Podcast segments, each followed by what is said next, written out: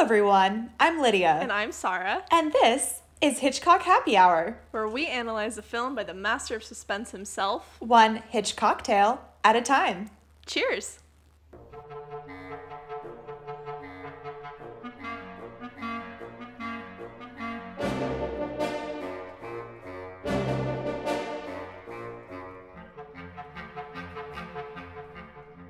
Hello everybody, and welcome back to another episode of Hitchcock Happy Hour. We are super excited today. This episode is a long time coming. Um, it's one of our favorite movies because it's just so weird. So we're gonna be discussing. What are we gonna be discussing, Lydia? Oh my god, I'm so glad you asked because it is The Trouble with Harry.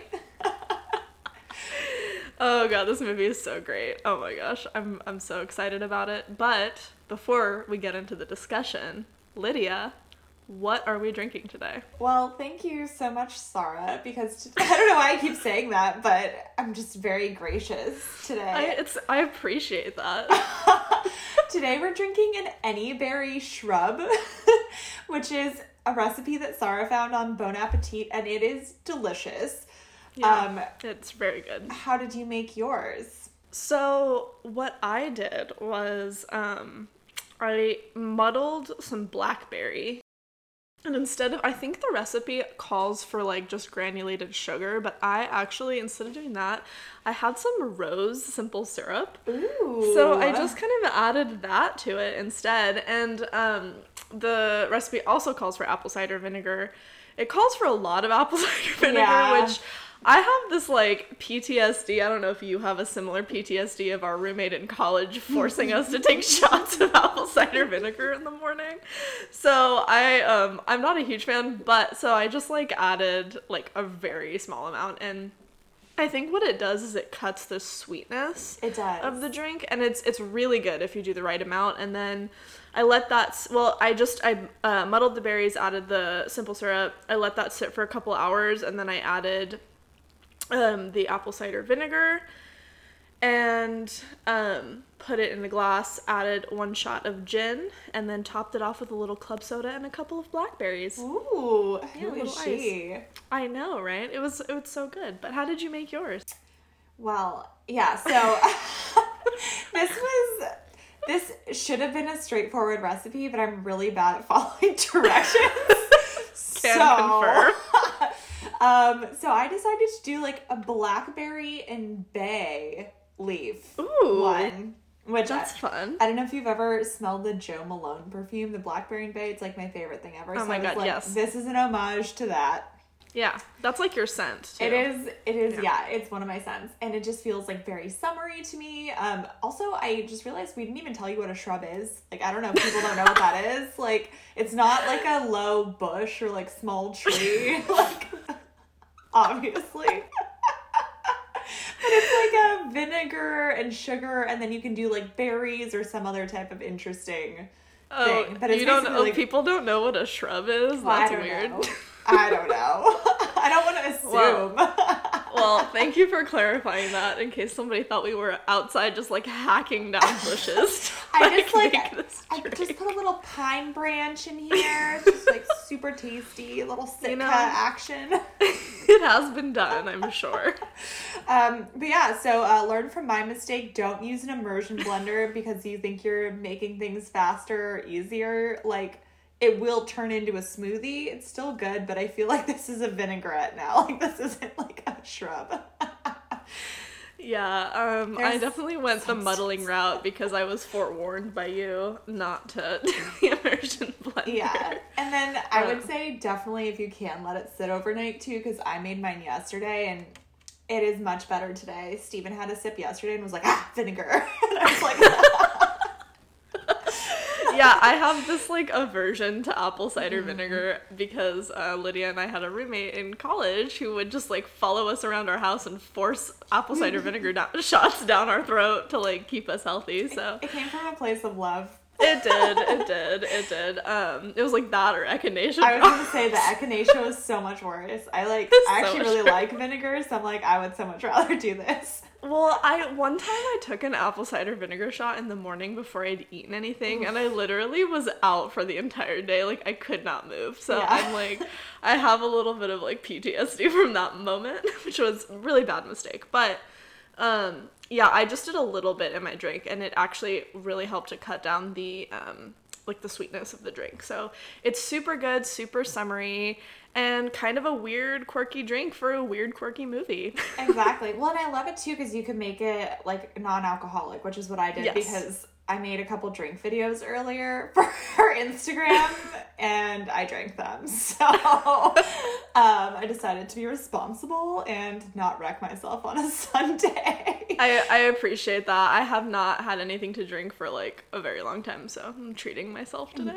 Good for you. I was thinking Thank though, you. after watching the movie again last night, that it would have been fun to do like a blueberry version, even though I hate blueberries, just Oh, because of the yeah. Highland blueberry Oh moment. my god. Yeah, that's right. We totally that was a very missed opportunity on our I parts. I just a- really hate blue- blueberries, and I the- like. you do. You do hate blueberries. I just feel like Blueberry muffins. The blueberry muffins and coffee or I whatever. just feel like you would make it like a potentially weird color because I feel like blueberries, unless they're like Yeah. cooked, are never as blue as you think they are. They're kind of No. just like mush, squishy. I- I think that would the drink would be like gray or It'd be something. kind of like clear. Everyone would be like, "What?" And it's not like super flavorful either. I feel like unless they're. yeah. Oh my god! What if it's a huckleberry though? I feel like that's. or a um an Oregon Marionberry Uh, perhaps. oh, a Marionberry, say. Should we uh should we call our berry broker friends? We know people. We know people. We're both from Oregon, and this one time we were talking about all the ridiculous jobs that you can have, or like just very thing, like very Oregon things that you wouldn't find other places. One of Sarah's dear family friends' father is a. He's like literally. He's like a a berry, berry broker. broker. and then I knew someone in high school who it turned out her family were hazelnut tycoons. like, yeah, she was like the hazelnut Yeah. heiress of the Pacific Northwest. Literally, and like you would never know. She was very unassuming, and it came up one time, and everyone looked at me like, "Oh, you didn't know?" And I was like, "No." I- I'm like, "What is happening?" She's like, move over, Rockefeller. come She's like- town. Noisette. Oh my god, so great. But yeah, so um this drink is it's super fun, super quirky. Um we didn't find it on Wikipedia for the first time. I actually found this. This is a Bon Appetit targeted ad, and I'm pretty happy. I'm pretty happy about it. hashtag influenced. we have. Um, speaking of Instagram, though, if you uh, haven't liked or followed or whatever, followed us on Instagram, please do that because we post kind of like updates and drink recipes and little sneak peeks of our episodes there, and we try to make them fun and funny for everybody. So if you want to give us a like or a follow, we would super appreciate it. Sorry to be those people that ask for that, but here we are. No, sh- no sorry. shame. I'm not sorry. but anyway, so um, yeah, today we're gonna be talking about the trouble with Harry, and uh, let's let's talk about it. This Should we jump is in? yeah, this, This movie's great. movie is like delightfully quirky. Also, this is gonna be kind of a wild ride because I just dumped a bunch of information and then like lightly organized it. So like we'll see where this goes. Sounds about right. Sounds about right. All right. Well, let's dive in, shall we? Yes, we shall. Amazing. All right. So, The Trouble with Harry is in 1955, American Technicolor. It's a very dark comedy. They call it a black Yeah. comedy. Like this humor is like very dark and weird. oh, it And I- is. It is morbid. It's perfection. morbid humor. Yeah, it is. It definitely is. The screenplay for this film was done by John Michael Hayes and was based on the 1950 novel by Jack Trevor. Um, yep, story. Oh, that's his last name. I'm so sorry. I thought it was saying it was a Jack Trevor story, and then I got confused. Anyways, apparently his name is Jack Trevor Story. So Oh, that's really misleading. yeah, I got confused and then I got weirded out. Sorry. but it stars our friend Edmund Gwenn, which I was having Yes. like the weirdest. Okay, so he plays Santa Claus and Miracle on Cr- 34th Kris. Kringle. Kris Kringle. Kringle. Yeah. And I was the whole movie. I was like, he's so familiar. Well, there's a, a couple of other familiar people oh, in this oh, movie as well. We'll, we'll get into it. So it has John Forsythe, Mildred Natwick, Jerry Mathers, and then Shirley MacLaine. This is her Yeah. debut film, and we love her. yes. So it was released in September of 1955, and then it was re-released in one in 1984. It's considered one of the five lost Hitchcocks, along with Vertigo, The Man Who Knew Too Much, Rope, and Rear Window. Um, this is one of Hitchcock's favorite films. Um, Okay. so there you go. He really loved this movie. We'll talk about kind of how it how it did, but um, uh, hint hint, it didn't do great because it's pretty niche. Which is really dumb because it's such a funny movie and it's like very not Hitch like it's not what you would picture a Hitchcock movie to be like. yeah, But it kind of is at the same time. I don't know. I mean, uh, the way it's filmed, it's not really like a Hitchcock movie, but the like the subject matter is definitely like very Hitchcock. yes, And it's it's so I think it's like flawless from start to finish, honestly. yeah. It's it's a vibe for sure. Yeah, and one- it makes 100%. It makes me really want to go to Vermont. Oh yeah, that's right. I forgot that's where it is. Fun fact though about um was it John Forsythe or whatever the guy that plays Marlowe in the movie, he um I if whoever if anybody out there is a fan of the original Charlie's Angels television show, yes, you will you will recognize his voice. He's the as- narrator. He's Charlie, yeah. Um, as soon as he spoke, I was like, "Oh, that's that's Charlie." like, That's hello, amazing. angels. yeah, so that was fun. So the, yeah, the cast is really great, and um, yeah, it's it's just super weird. Yeah. super weird. It's such a weird one. Without further ado, like I'll just give a quick high level of the the like plot. How sorry, I'm a mess, and then we can jump into it. so the action in the Trouble with Harry takes place during. It's basically just shot over the course of a day. It's just a single day. It's a lovely autumn day in Vermont on the countryside. Um, it's just this like idyllic fall foliage. Um, and then Bernard Her- Herrmann did this like lovely, like very upbeat score. Um, and it's just like this very idyllic tone. But the story is about how the residents of a small Vermont village react when the dead body of a man named Harry is found on a hillside. The the film is interestingly enough not a murder mystery, but it's actually a light comedy drama with a touch of romance. yeah. yep, that is true. I I can confirm. Yep. And before we move on, I actually I've just pulled it up because I have to read this. It's like the the best one line description of a movie I have ever read, and it's like the IMDb Tell me. description of this movie, and it's I don't know why, but I when I read this I was cracking up. So how IMDb do- like is how their plot summary is for this movie? It says. The trouble with Harry is that he is dead, and while no one really minds, everyone feels responsible. no, I mean that that's literally perfection. I'm just gonna Yeah. stop there because I think we got it. yeah, that's that's literally what the movie is about. Everyone thinks that they killed him, but no one really cares at the same time. exactly. It's yeah, fantastic plot. It's amazing. So this whole plot really focuses on four of the village residents who end up working together to kind of solve the problem of what to do with this body that they found. Um, and in the process, there ends up being like romance and friendship. So I think that's a really good point you make that it's not that they're working together to solve the mystery of how he died, it's to like just figure out how to like cover it up. yeah, they're literally just they- like, we just want to move on with our lives. We really just don't want to be inconvenienced by his death. yeah, that's really what it's about. Honestly, um, that's great. I'm glad someone's finally saying that. Yeah, no, and I mean it. Um, all right, well, I think that was kind of the high level snapshot, but um let me we can I think we can do the plot and then I have some fun like background. okay, perfect. Yeah, Okay. let's break down let's break down the plot. So, this is I love how they describe this. This is straight from Wikipedia. the quirky but down to earth residents of fictional small hamlet of Highwater, Vermont, are faced with the freshly dead body of Harry Worp, who is played by Philip Truex, who, who has inconveniently appeared on the hillside above the town. so true. so true. the problem of who the person is who is responsible for his sudden death and what should be done with the body is the trouble with Harry. yeah, it's kind of one of those like everyone in the town when like they individually find him, everyone's just kind of like, "Oh no." Yeah. And then like moves on.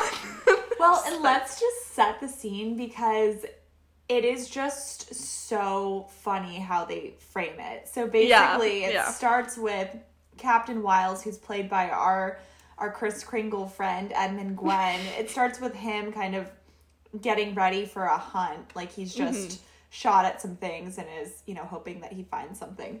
Um, Yeah.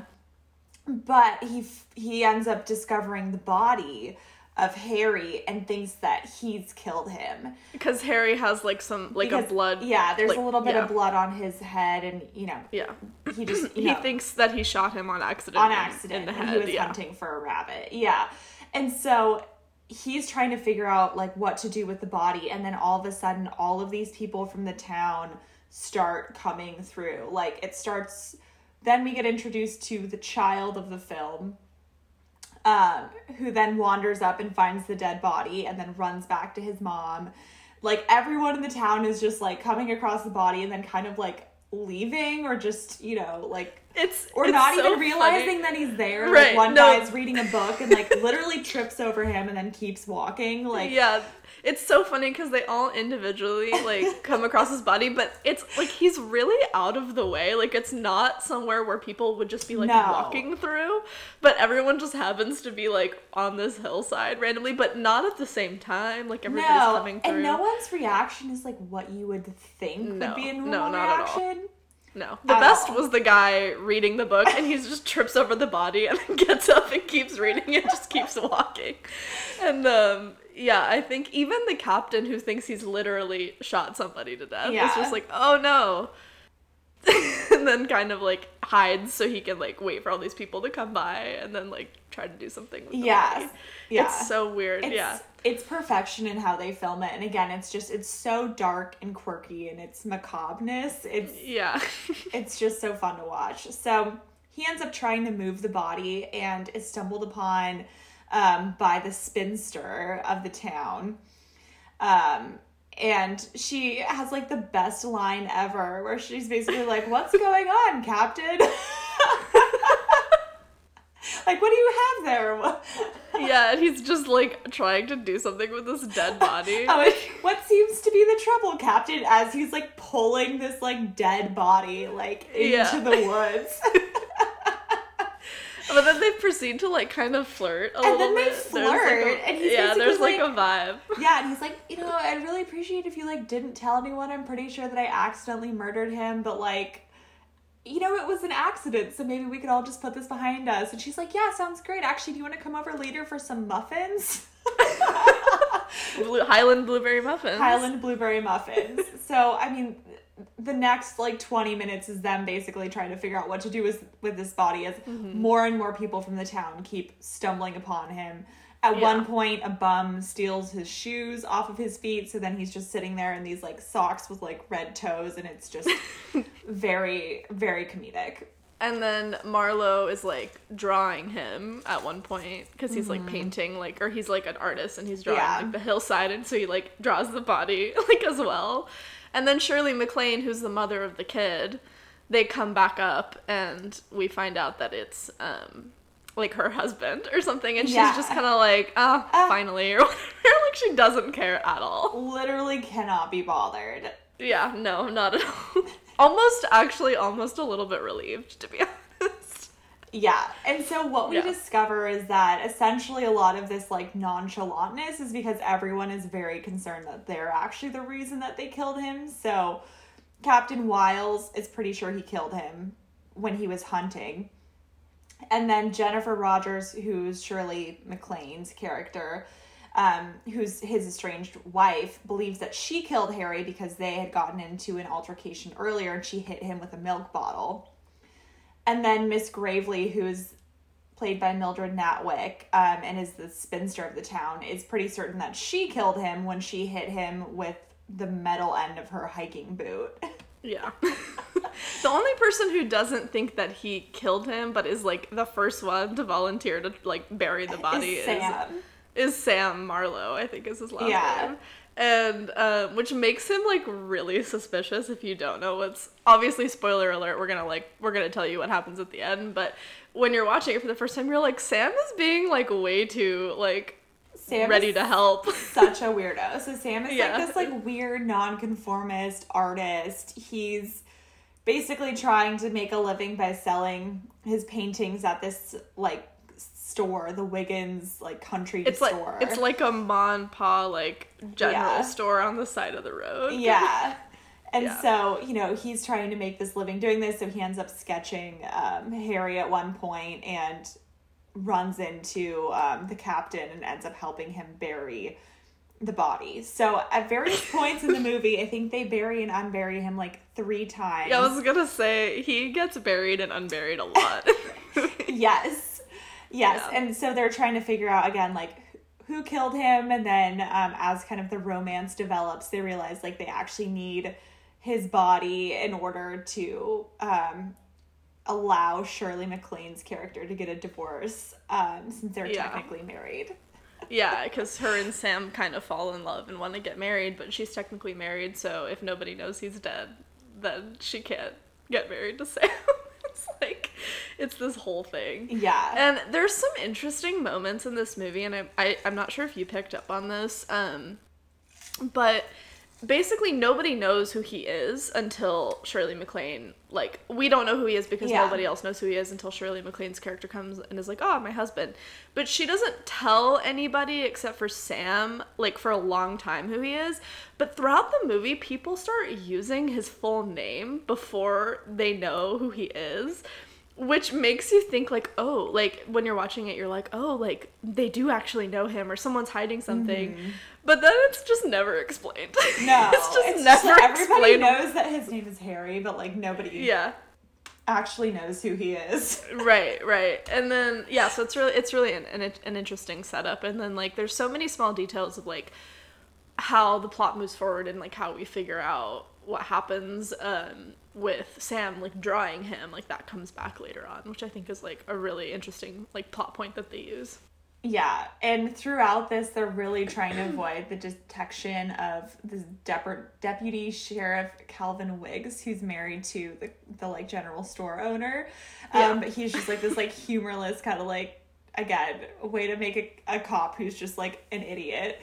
Um, yeah, classic, classic Hitchcock. classic um, Hitchcock, but you know they're really trying to avoid detection by him, um, and so you know they come up with like like great story. So Yeah.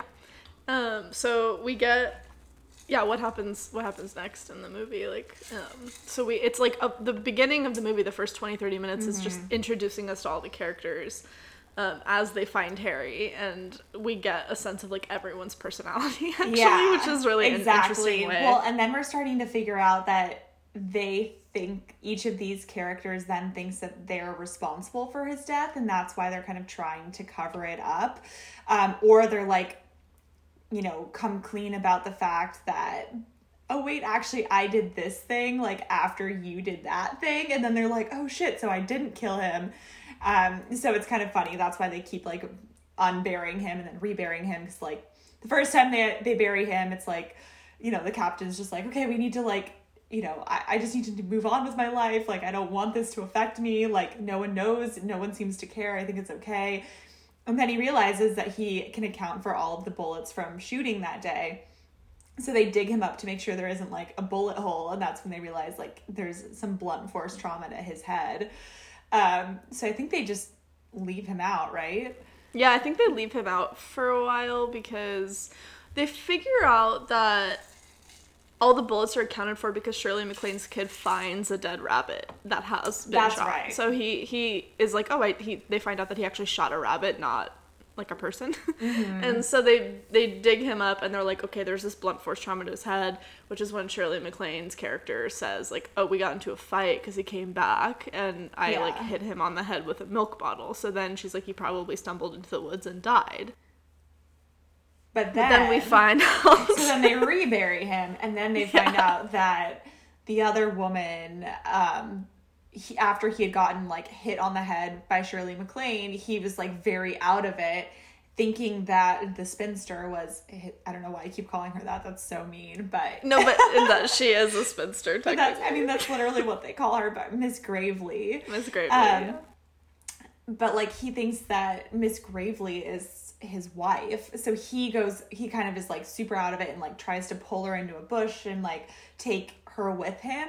Um and she like freaks out and fights back because she's like, um no, I'm not your wife. And she hits him.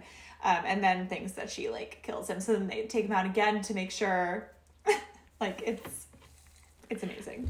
quick tangent because I think that we need to like reclaim the term spinster. Do you actually know what the etymology of spinster is? No, tell me. Okay, I will because someone told me and I'm like, "Wait, we absolutely need to like reclaim this as women." Basically, a spinster in like olden times was what they referred to as like independent career women who like worked and like made clothes and didn't get married.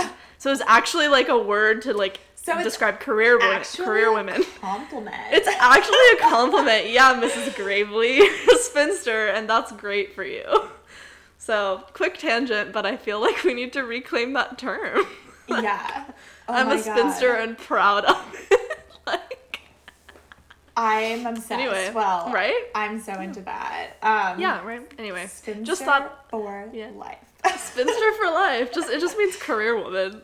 like that's literally all that it means. Miss Gravely is amazing. Also, I Yeah. love I love her. Um, she's Yeah. just super dry. Like her Yeah. her delivery of everything is just like perfect. Yeah, th- that's the other thing about like how like this movie wouldn't work without the the actors having the perfect like comedic timing. Yeah. For how dry this movie is. Like super dry. It's really dry and if if if you don't have the right actors to play these roles and like deliver these lines, it's either going to be kind of boring or just like really creepy. I mean, Yeah, there are moments where it is like quite creepy. it is yeah there are moments where it's quite creepy but there's like always this overtone of just like what the fuck is going on like this is so random and so it just keeps it kind of light but if you mm-hmm. don't have the right actors to deliver these lines and i think like obviously the biggest breakout star of all of them besides Edward, edmund gwenn who's already famous is shirley maclaine and she kind of made her early career like she plays really dry dark comedy. Like that's her kind of like what she made her career on. Like the apartment is kind of a similar like more depressing but similar kind of dark comedy. And so she she you just have to have these characters like these actors that play these characters that can just deliver those lines and we get all of them are perfect in this movie. Um, it's it's just amazing. that's Um, so great So at the end of the film, it's after they've like gone through kind of this whole song and dance of like burying him, reburying him, and like these different Yeah. relationships are growing. So um, Yeah. Jennifer Rogers, who has the son, and Sam Marlowe have kind of fa- fallen in love, Mm-hmm. and um, Captain Wiles and Miss Gravely have also, you know, started to like form this relationship. But Yeah. the kind of the the end of the film is like Well, wait, sorry. before we get to the end of the film, unrelated, but I ahead to the so so sorry. No. no, we should totally jump ahead to the end because the rest of the movie is just them like trying to cover up this thing. But a random inter intervening like moment in this movie is this random billionaire like drives through Yes. and buys all of Sam's paintings that's- for no reason. That's how it ends. Remember? Yeah. he- yeah, yeah. yeah. So yeah, there's a there's a billionaire who drives through. You can tell he's like very wealthy. Um, and he stops by kind of the like I don't know what you want to call it, the like the stand to the side of the road where his paintings are displayed, and you're like, this man's a genius. And Sam runs out as he's trying to give Miss Gravely a makeover. And the guy's like, "Excuse Yeah, me, young right. man," and he's like, "I don't have time." Like, and the Yeah. guy's like, "Okay." Uh, so he he leaves, but then he comes back at the end because he's been so moved by Sam's paintings and feels like he's such a genius um, that he wants to buy all of them. And so the film ends in, on like this really like sweet note because he's instead of being paid whatever he wants, this guy was like, I'll literally pay you anything. I think that you're like an artistic genius. He goes around to each of the characters that we've gotten to know throughout the film and asks them what they want. So it was pretty Yeah. cute. Like Jennifer Rogers gets fresh strawberries twice a month. Yeah, and the store owner gets a new cash register. Miss Gravely, what does she get? She gets like a remember. she gets like a weird chest thing. Yeah, something like that. Captain What the captain Wiles gets a new shotgun and Yes. and like a new outfit. hmm Yep. The whole Davy Crockett, I think is what he Yeah. calls it. and then at the end, um, Sam asks, like, whispers something in, in the billionaire's ear, and we find out at the end that he asked for a double bed. Yep. Which is super Ooh. spicy. girl, get a queen. You could have gotten a California king. This guy was ready to dish out. I wonder if that was like even a thing though. I don't think it was. They were like, "Oh, what? You don't you don't have your separate twin beds?"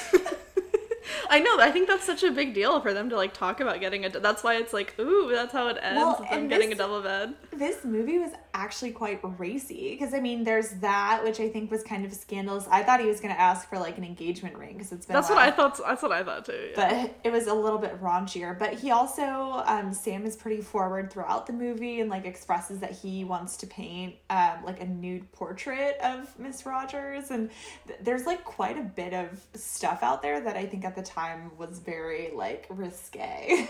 yeah, the movie could be described as bohemian. yeah. There's also, I think, a lot of double entendres, or I just Oh, have yeah, a really dirty mind. no, there there definitely is a lot of double I- entendres because Hitchcock is like a like he does that a lot in North by Northwest. I think. Yeah. too. He's a big gonna- fan. I was gonna say too, like I think that there's some like, or it's implied that like Miss Gravely and Captain Wiles hook up, and that Yeah. she's like I think a virgin. Yeah, no, definitely she yeah, is. And yeah, they. I think Hitchcock he like definitely utilizes that. I think that in North by Northwest, and then I think we discussed a few of them in To Catch a Thief as Yeah. well, like the breast or leg thing. Like he's a big fan, and or like the cat has a new kitten. Like yeah, yeah, he's a, Hitchcock definitely is a fan of um, sneaking in like raunchy thoughts into his movies, which I appreciate. I think it's hilarious. yeah. So yeah, the movie ends on this sweet note, and um, how does uh, how does Harry actually get killed, or how does he die? The best part is that after they've they dug his body up for the final time because they realize they need it in order for Sam and um, Jennifer to get married. And so they clean him up in the bathtub. So he's in the bathtub as the sheriff is coming and like trying to ask questions about it. And they're like, keep trying to close the doors. Like the son's like, Mom, coming out. Um, and it turns out that he died of natural causes. yeah, they have a doctor like come by or something, and Yeah. the doctor does like an autopsy, like a makeshift autopsy in the bathroom. And I don't think he really um, did an autopsy. He just kind of looked at him. Yeah, I for a kind of looked at him, and they're and he was like, "Oh yeah, he had a seizure or something Yeah. like that." It's like, all right, cool. like, and so everyone's just like, "All right, Great. sweet, we can move on now," and like, and uh, Sam and Jennifer can get married, and that's all we really care about. Yeah, so Yeah. super funny movie. Sorry, not the not the best plot description, but it's kind of one of those weird ones where there's kind of a lot going on, but it's also like there's so there's I mean the body's clearly the MacGuffin. So there's The- yeah, one hundred there's just so many like little intricacies within that, but Yeah, the trouble that's that's the funny thing and I think Hitchcock like we see him use that in so many different movies is that like literally the the the title of the movie or like the purpose of the title of the movie or that's described in the title of the movie is not actually the important part of the movie. Like we saw that in The Lady Vanishes as well. And like the lady vanishes is like the old woman and it's like the conspiracy and stuff, but that's literally not the part like the important part of the movie. And it's the same here is that like Harry is just how all of these characters kind of like get together and meet. Like he's not really important and that's kind of how it's reflected because it's like like they don't care about him, so neither do we. Really, like we're just kind of like, yeah, dig him up so Sam and Jennifer can get married. like we Well, don't every- really care. And everyone just like talks shit about him too. Like Jennifer, like is really not a fan. Like Uh-uh. they were married in name only, but he basically stood her up on their wedding night, and so she's been kind of like, yeah, screw you ever since, and just like basically was like, okay, bye, and and so Yeah. you know he's again like even in death he really doesn't even have like a personality everyone's just like he's just a body Yeah. essentially yeah, and he was kind of just a body when he was alive from, you know, what what we can tell because our like our entire um description of him and like what we know about him is just basically from Jennifer because that's who, you know, know actually knows him. She's the only one that actually knows him. And she kind of doesn't like she kind of hates him. She's kind of like Yeah. he's kind of like an inconvenience in my life. she's like honestly it's better that he's dead yeah. and um, everyone else is kind of like, yeah, agreed. Like, but this movie, like, honestly, could not recommend it enough. it's so good. so good. Um, well, with that, should I jump into some of the like background and fun Oh my God, yes. I feel like Yes. this this movie is kind of like again, it's a pretty straightforward point. It's just Mm-hmm. Yeah. it gets there very slowly, but I feel like there's a lot of like interesting things that made this film what it is, and I almost think that that's kind of 100%. there's more meat to that. yeah, sure. What? No, to- I totally agree. Like, it's kind of this convoluted plot, but like very straightforward. Actually, once you like get to it. Yeah, exactly. Um, so a little bit of background on this movie. This so I feel like every film there's kind of something that Alfred Hitchcock is trying to do, um, in terms of like mixing it up and like you know challenging himself and challenging his audiences. So this film was really unique in that he was trying to see how audiences would react to a movie that basically isn't star driven at all. You have a couple faces like John Forsythe or um, you know, Captain Wiles who are like pretty well known actors, but they're not like true stars. Yeah. And this is Shirley MacLaine's first film, so nobody knows her. So yeah. there's really no star power in this movie, which is something that he was actually going for. Um, he felt that a lot of times having that like big star attached to a movie actually hindered the narrative flow and style of the story. Um, and so he really developed this film to kind of test how American audiences would react to a more subtle brand of humor than they were used to as well.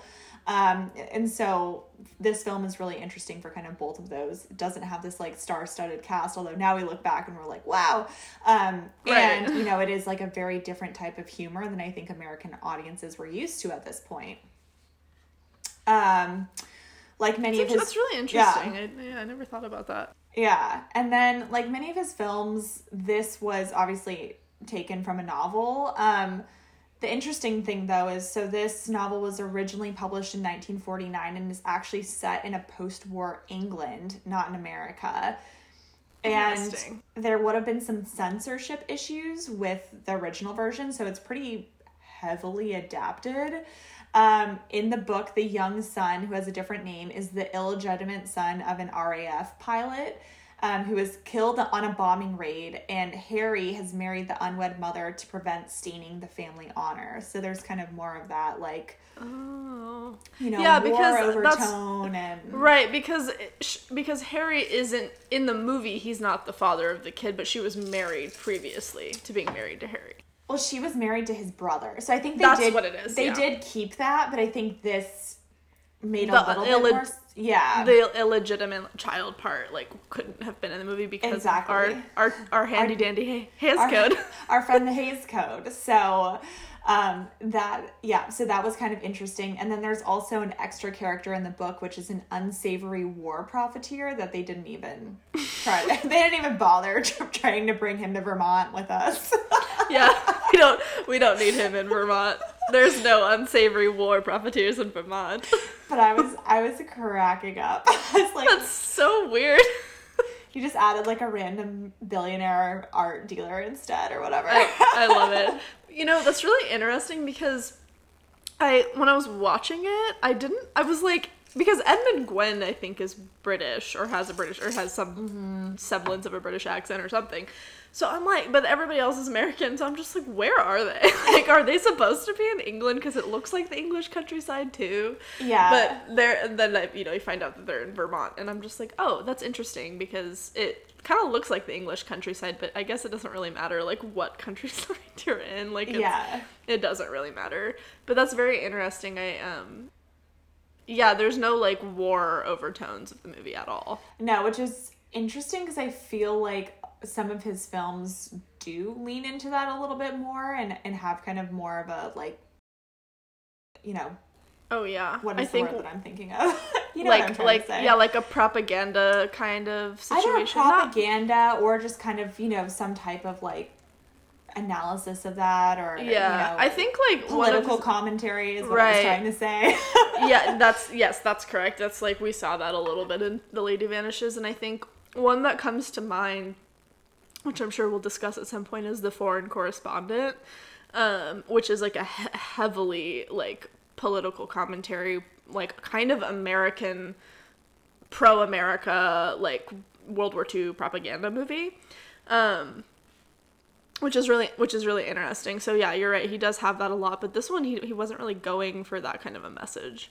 No, not at all. So I think they really tried to strip out a lot of that. And at this point, too, I think when this was written, so in the end of the 1940s, obviously, like this was probably still pretty top of mind since it was such a recent lived experience. But I think by 1955, most people were really not not like fully moved on, but I think most people had kind of moved on from that or were looking to move on. Um, and so it's probably it makes sense that it's not as big of a part of the story. Um, so this film was shot in Craftsbury, Vermont, and this is my favorite thing. So they were like just assumed when they went to shoot this film that it would be in full foliage and it would be like amazing. And they roll up and and like there had been i think like a ton of storms that fall too. So literally there were like no leaves on any of the trees. And they're just like they're just like well, yeah Shit. and so these poor like i don't even know what their job would have been like if they were production assistants or whatever had to glue the leaves back onto the trees to like actually be able to film the movie oh my god, it's probably like the interns or whatever that did that. Oh my god, that is so funny.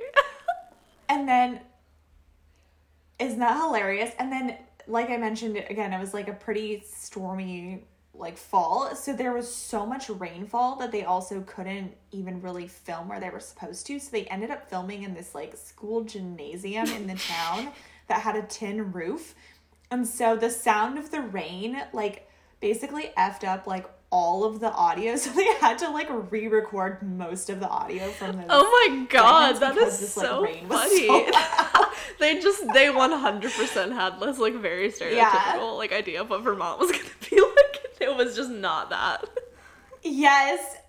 And then it just was the opposite. Um, and then just to make matters worth, worse, like things were just really not in their favor while they were in that gym. This like 500 pound camera fell from like a pretty big height and like narrowly missed Alfred Hitchcock, but he like almost died. so that was pretty fun. And then And he but still he was like, "Well, this is my favorite movie. Love this movie." He's like, loved it. He's like, honestly, I finally felt something in that moment when that camera almost. He finally me." like found purpose in his life or whatever. He oh did. Oh my god. He was like, and it's this He's like, this feels like this the feels right like this feels right. This feels right. I'm dying. That is so funny. yeah, That's I was dying. Yeah, but yeah, clearly it didn't taint because I mean, all these things sound terrible, but I wonder if maybe when he was recounting things later, which it sounds like oh, a- Yeah. that's where a lot of the you know this is his favorite movie and he loved. It was his top whatever. Um, I feel like that was kind of towards the end of his life, so maybe he had forgotten about like all the maybe. It's really interesting because you would never get like when you're watching the movie, it's like pretty well made. Like there isn't like weird audio or like some movies. There's some movies where you're watching it and you're like, wow, the audio is terrible. Yeah. Well, this isn't. This isn't one of them. Yeah. Yeah, again, because I think they had to re record most of it and then, like, basically dub everyone. Everyone else is low key like lip lip talking or dubbed Totally. over or whatever. That That's so funny. Oh my god. That's yeah. Yeah. I didn't even notice. no, you Like, I wouldn't have. I think they did a really good job, like, making it feel pretty seamless, but, um, but I also think you know Hitchcock loved like a challenge and this is also I think why he didn't like filming on location. He really preferred filming on set and I think this probably was just adding fuel to the fire. oh my god. I he, I bet it was driving him crazy that he like literally Yeah. couldn't control the weather. he's just like it's like not controlling stuff is like his biggest like So- thing. Yeah, I thought that was amazing. And then we'll dive a little bit into a couple of the actors. So, as we mentioned, this is Shirley MacLaine's first film. Um, but in 1955, she was just like a chorus girl. And one of, I think it was, I don't know if it was Hitchcock or like one of his assistants actually saw her like on a in a Broadway production and she was subbing that night for somebody she was filling in.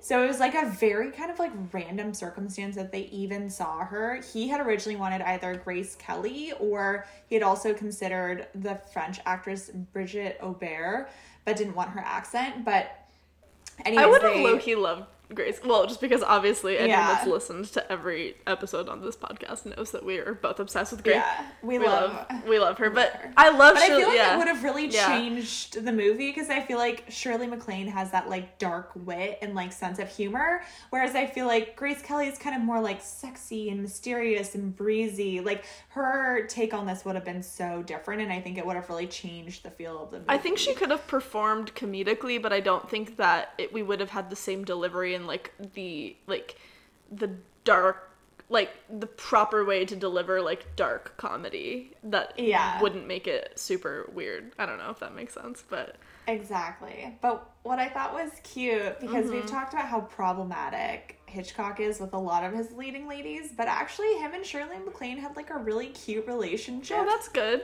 they yeah, he took her out for breakfast every single day and like Aw. yeah, they just had like it sounded like a kind of a sweet friendship. Um he thought of her as like a girl that needed to be fed because he knew she had just come from this life of basically being like a super broke like chorus line girl and but it got to the point where the studio was like she had she yeah they were like please stop feeding her so much because she had gained like 15 pounds and they were basically like if you keep like if you keep it on like we're gonna fire you like your career's gonna be over before you even start Which is Yeah. so that's super fucked up, but like love that Hitchcock was like fuck that, I'm buying her like ham and eggs or whatever. that's very sweet.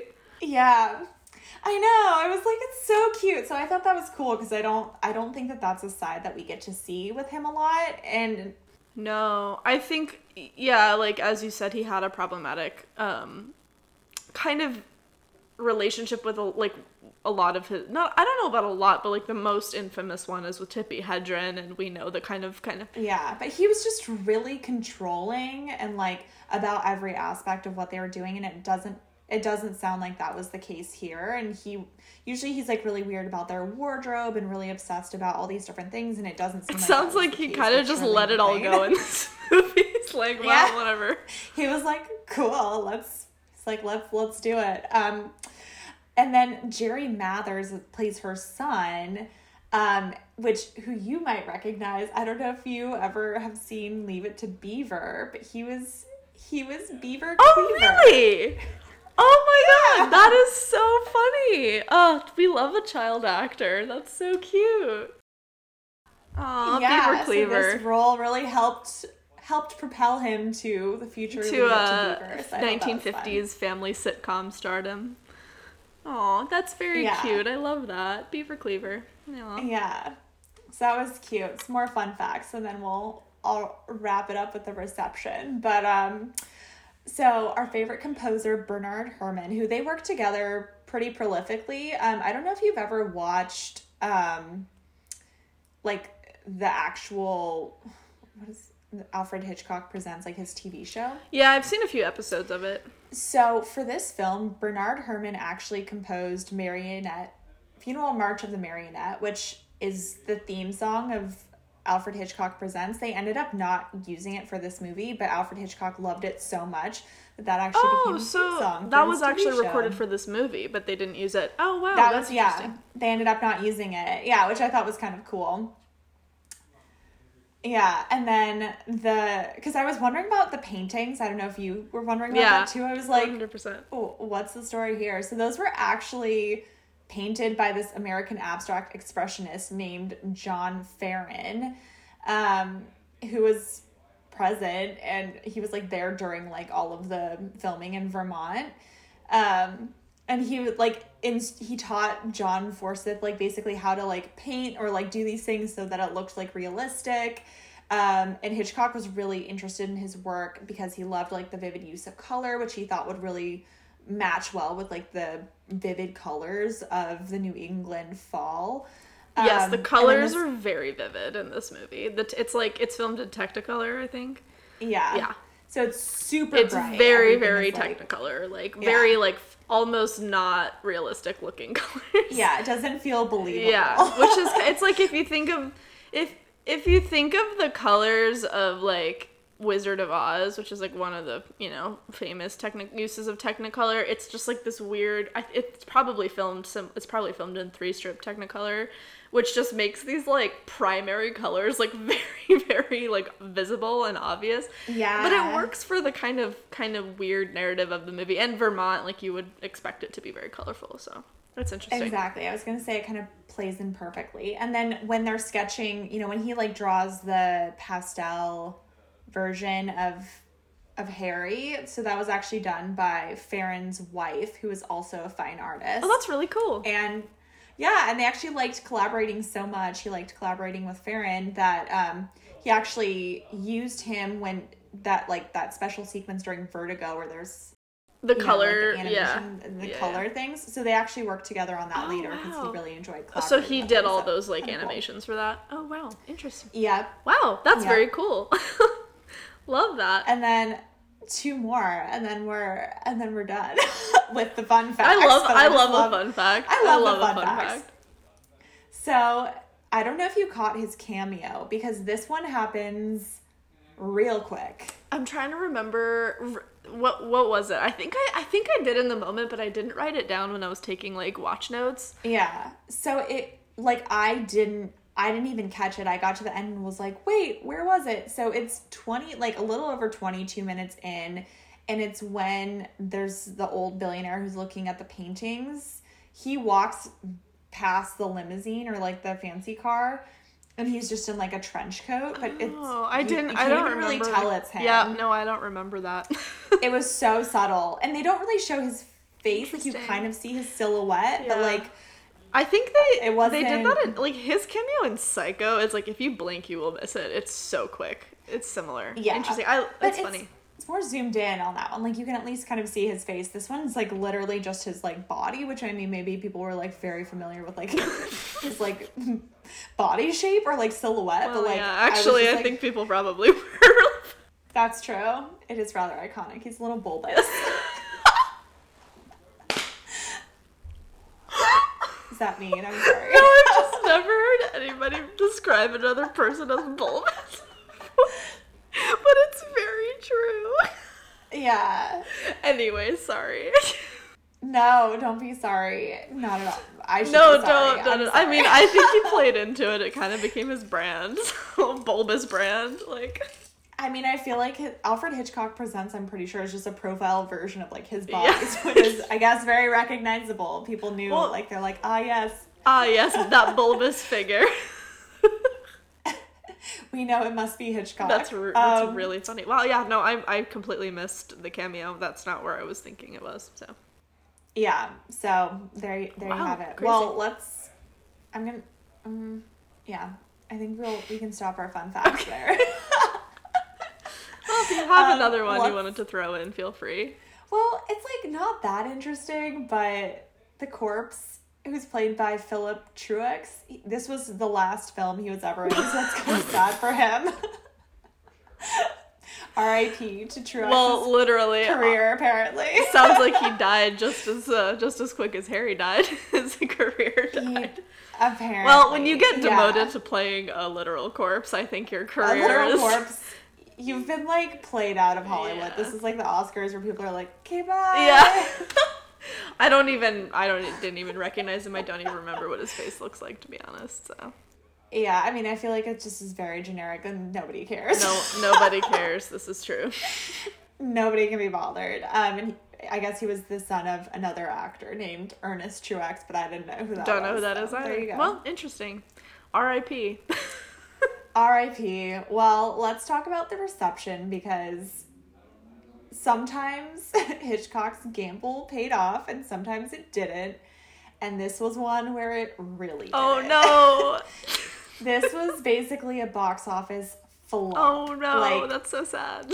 That's really yeah, sad. it did not do well. It earned like three and a half million dollars in the U.S., um, but it ended up losing like basically five hundred thousand dollars. Oh, that's a bummer. Yikes. yeah, so not not great. People were pretty bummed about that. Um, but the world premiere of this movie was held in Vermont, where it was shot, which I was like the world premiere. Well, maybe that's why it didn't do well because there's like five people in Vermont. so- yeah, exactly. Um, but I guess they had had like a pretty bad like winter, so they had had this big flood. So all of the revenue from that, oh my god. premiere was donated to the flood victims. Oh, that's actually really sweet. I guess. yeah, it was it was really sweet, and they he arranged for this premiere to take place at this like tiny movie theater in this small town called I don't know if it's Bar or if it's Bear, Vermont. It's B A R R E, Vermont. Um, and they were like so excited to like roll out the red carpet. Um, and they like everyone at this premiere were felt fed a Vermont themed meal. What does which I thought uh was what does that mean? Oh, let me tell you what this meal consisted of. It was freshly pressed apple Oh, cider, love that. boiled Maine lobster with drawn butter, Oh my god, yum. a tossed Vermont harvest salad. wow. Yeah.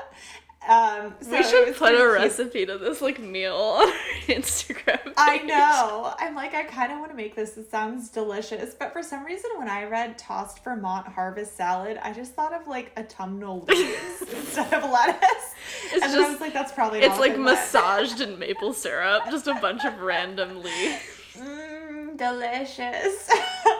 Wow. Um, apparently, there were other Vermonty items, but I'm like, I really wish they had gone into more detail because, yeah. like, I want to know. I know. Wait, that's actually so funny. That's really cute how excited this town was. It's probably the biggest thing that's ever happened in this town. Yeah, well, it truly was, and the people of this Ver- Vermont town were like so starstruck. They gave Shirley MacLaine this like red rose corsage on behalf of the town, and then they gave Hitchcock a, Vermont map made out of granite, was like, Why? what? I don't Was know. he like, I guess how do you carry that? That must be very heavy. I don't I don't know. I was like maybe that was like a like a cool gift back then. Like here's this like Vermont like shaped piece of granite. He's like, thanks. Um, I was dying. that's but the so best funny. part, That's so funny. the best part, sorry, I haven't even got Tell to, me. is that when this, so he actually became like very like pro Vermont and was like really into like promoting Vermont tourism because of this movie. And if you had gone to the theater when this was released nationally, you were treated to a special opening film, which was a three minute promotional short directed by Hitchcock called Vermont the Beautiful.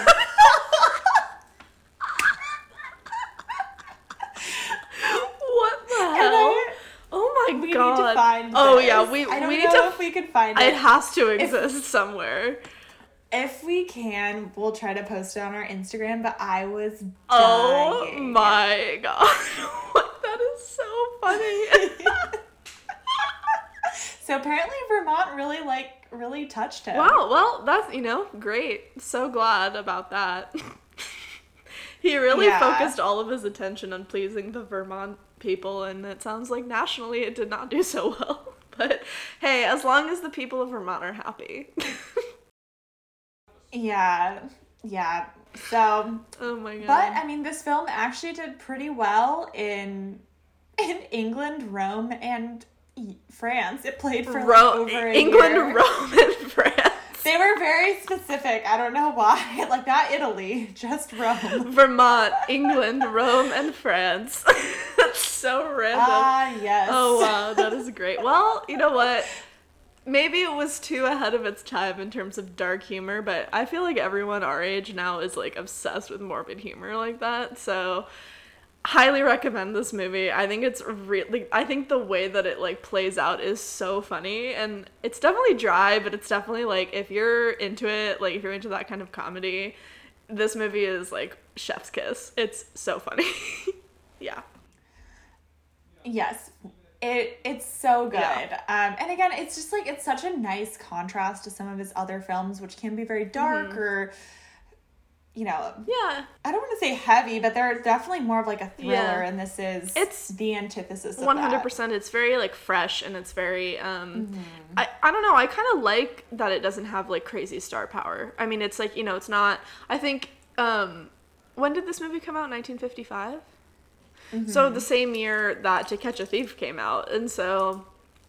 Like as much as we love to catch a thief this is kind of like a fun departure from like It having is. these amazing like huge stars in a movie but um, you can really focus on the plot and focus on like what the hell is going on in this film it's which Yeah. is great i think it's i think it's fantastic so all the movie lovers out there 100% recommend this one Yeah, it's it's so good. And if you haven't seen it, definitely do. I also loved the intro. Mm-hmm. yes With the animation it's- it's so it's really And cute. it's like perfectly 50s Oh, yeah. too. Like I it, I'm just it's a very 50s feeling movie obviously and it's just Mm-hmm. uh, it's great but um yeah is there anything else that you have on it No. well that that really wraps it up.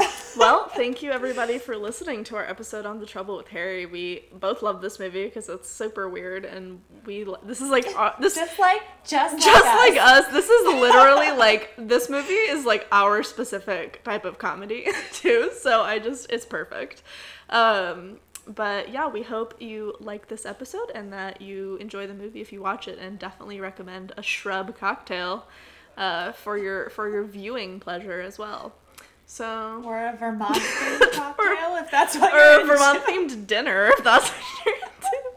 But um, join us next week where we will be discussing, and I don't think Lydia knows what I have chosen for next week. Ooh, I'm I have, but I think we talked about it, so maybe you do. But next week we're going to be discussing one of my favorite movies, Rebecca.